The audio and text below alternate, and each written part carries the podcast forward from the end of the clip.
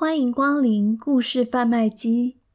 今天为你准备的是一罐银白色的故事，制造日期一九零六年，制造地点美国，制造者欧亨利，产品名称圣诞礼物，适合在疫情中的圣诞节细细的品尝，送礼自用两相宜。确定选择这罐吗？好的，请投入十元硬币。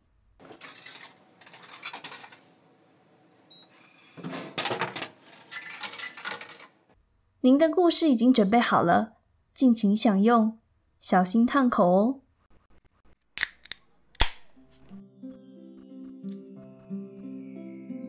一、二、三、四、五、六、七、八，唉，一块八毛七，全部都在这里了。其中六枚还是小铜板，一枚一枚的在杂货店、菜贩。肉店老板那边硬赖的，黛拉每次都害臊的脸红。她心里明白，买东西这样斤斤计较，免不了暗地里让人笑话。她数了三遍，数来数去，还是一块八毛七。而第二天就是圣诞节了，除了扑倒在寒酸的小床上痛哭一场，黛拉也不知道该怎么办了。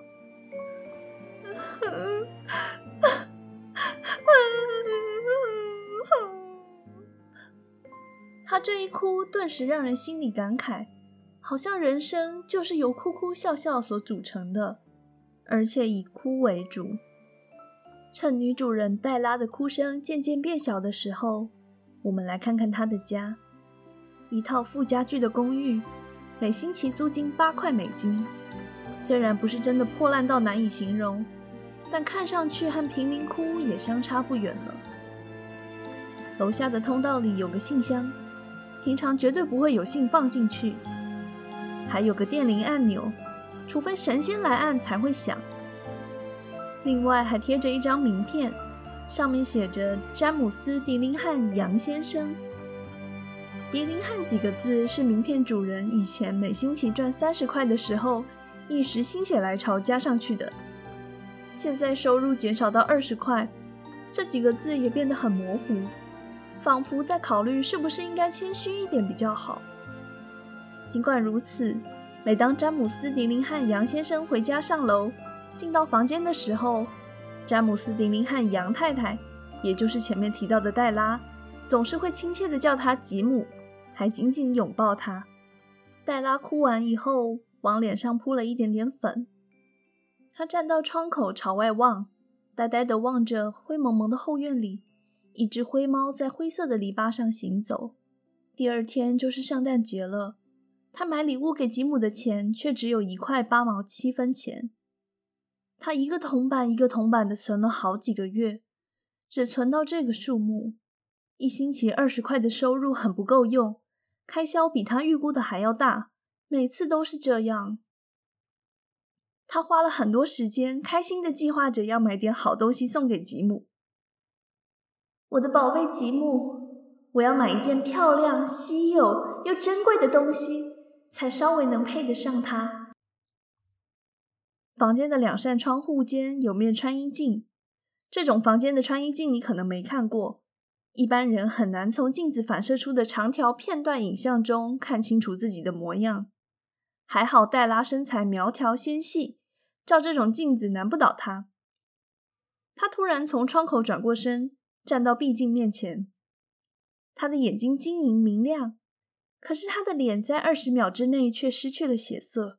他迅速的把头发解开，让它披散下来。詹姆斯·迪林汉杨夫妻有两样东西特别的自豪，一样是吉姆的金表，他祖父传给他父亲，他父亲又传给了他；另一样是黛拉的长发。如果西巴女王也住公寓，只相隔一条通道，哪天黛拉把秀发披到窗外一亮，女王陛下的珠宝礼物便会相形见绌。如果所罗门王当了看门人，把他的财宝堆在地下室，吉姆每次从门前经过时，只要一亮出他的手表，所罗门王就会嫉妒的吹胡子瞪眼睛。黛拉的一头秀发披散开来，闪亮耀眼，就像一道褐色的瀑布。头发直直垂到膝盖底下，好像一件罩衫。接着，他又焦虑地把头发盘起来，犹豫了一阵子，静静地站着。一两滴泪水溅落到了破红地毯上。他穿上褐色的旧外套，戴上褐色的旧帽子，眼里泪花还在闪烁。他摆动长裙，轻轻走出房间，下楼来到大街上。他走到一家店铺，招牌写着“沙弗朗尼夫人法制品店”。黛拉跑上一段阶梯，气喘吁吁，好不容易才定下神。那位夫人个子高大，白得很过分，脸色冷冰冰的。你要买我的头发吗？把帽子脱下来，让我看看头发的样子。一头棕色瀑布般的秀发披落下来，夫人老练的一手托起头发。二十块，快把钱给我！接下来的两个钟头，就像长了玫瑰色的翅膀般飞逝过去。算了，大家不要理会我乱七八糟的比喻。总之，为了给吉姆买礼物，黛拉在商店里四处搜寻。终于，她找到了。这东西完全是为吉姆量身打造的，其他店的任何礼物都比不上。那是一条白金表链，款式简单朴素，不需要装饰来炫耀，单靠本身的质地就能显现它的身价。只要好东西都应该像这样。这条表链甚至能配上吉姆的金表，黛拉一看就知道它注定属于吉姆。这东西简直像吉姆一样，安静却充满价值。店家以二十一元的价格卖给他，他匆匆地赶回家，还剩下八毛七分钱。金表配上这条表链，吉姆在任何场合都可以大大方方地看时间了。那只表虽然华贵，可是因为只用一根旧表带代替表链，所以有时吉姆只会偷偷地瞄一眼。黛拉回家以后，他的陶醉有一小部分被理智所取代了。我的天哪，不能让吉姆看到我这副德行。爱情让他慷慨献出了头发，现在他拿出卷发钳，点燃煤气，做起善后的工作。不到四十分钟，他头上盖满紧贴头皮的小发卷，简直就像一个逃学的学生。他对着镜子左看右看，照了又照。吉姆一看不把我宰了才怪，他会说我像是科尼岛游乐园的歌舞女郎。可是我又有什么办法呢？唉。一块八毛七，能买什么啊？晚上七点，咖啡煮好了，炉子上的煎锅也已经烧热，随时可以煎肉排。吉姆从来没有晚回家过。黛拉把白金表链对折握在手心里，在吉姆进来时，必经的桌子一角上坐了下来。刚坐下，就听到上楼的脚步声，他的脸刷的变白了。他有个小习惯。对每天微不足道的事情，都会默默祷告几句。他在心里默念着：“上帝保佑，他还会觉得我很漂亮。”门开了，吉姆走进来后，随手把门关上。他很消瘦，表情严肃。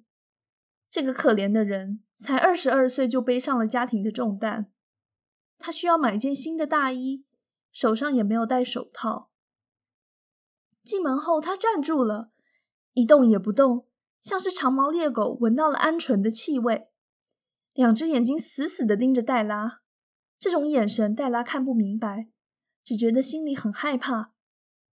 那既不是愤怒，也不是惊奇，也不是不赞同，也不是厌恶，与他预料中的任何一种表情都不一样。吉姆只是用那种奇特的眼神继续凝视着他。黛拉从桌子上跳下来，向他走去。吉姆。别这样看我，亲爱的，我把头发剪掉卖了，因为不帮你买件礼物，我没办法过圣诞节啊。头发还会长出来的，你不会介意对吧？我非得这么做不可。我的头发可是长得很快的，吉姆，对我说一句圣诞快乐吧，让我们开开心心的。你不知道我帮你买了一件多好多漂亮的礼物。你，你把头发剪了？吉姆吃力地问道，仿佛他绞尽脑汁也没弄明白这件明明摆在眼前的事。不但剪了，而且卖了。现在这个样子你不喜欢吗？剪掉头发，我还是我，不是吗？吉姆好奇地四下张望。你说你的头发已经没有了吗？他用几乎痴呆的表情问。不用找了，我告诉你，已经卖了，卖掉了，没有了。亲爱的，今晚是圣诞夜，对我好一点好吗？我的头发是为了你才卖掉的。或许我的头发能数得清有多少根，可是我对你的爱谁也数不清。那要煎肉排了吗？吉姆似乎一下从恍惚中清醒过来，他把黛拉搂在怀里，从大衣口袋中掏出一包东西扔到桌上。你千万不要误会，不管是剪发，还是修脸，还是洗头，那有什么关系？我都会一样爱你。你把那包东西打开来看看，就会明白刚才我见到你为什么会有那种表情。黛拉白皙的手指敏捷地解开绳子和包装纸。天啊，这是，这个是……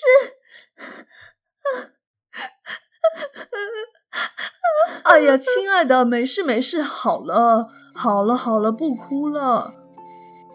放在眼前的是一整套插在头发上的梳子，两鬓用的，后脑用的。应有尽有，就是黛拉在百老汇一家商店橱窗里看到舍不得离开的那一套，纯黛妹做的，边上还镶着珠宝，插在她那头秀发上再相称也不过了。这套法梳价格昂贵，他打从心底的喜欢，但从来没有想过要拥有它们。现在发梳已经买下来了，但是拿来配这套装饰品的头发却没有了。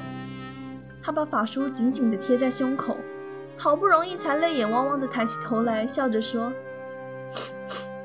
吉姆，我的头发长得很快。”接着，黛拉像只被烫到的小猫般跳起来。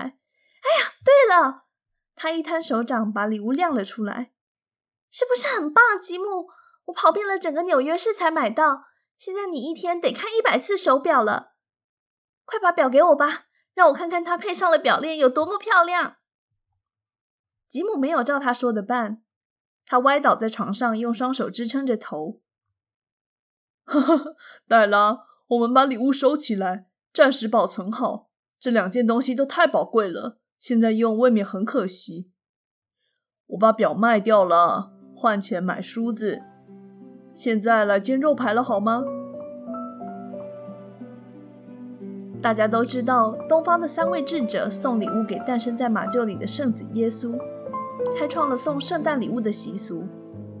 我在这里讲述的只是公寓里两个傻乎乎的年轻人微不足道的小事。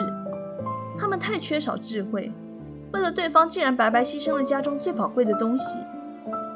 但让我对当今的聪明人说最后一句话：在所有送礼物的人当中，这两个人却又是最聪明的。在所有收礼物的人当中，他们也是最聪明的。无论在什么地方，他们都是最聪明的。他们就是智者。今天的故事你还喜欢吗？喜欢的话，别忘了在各大平台上订阅我的节目，并且打新评分。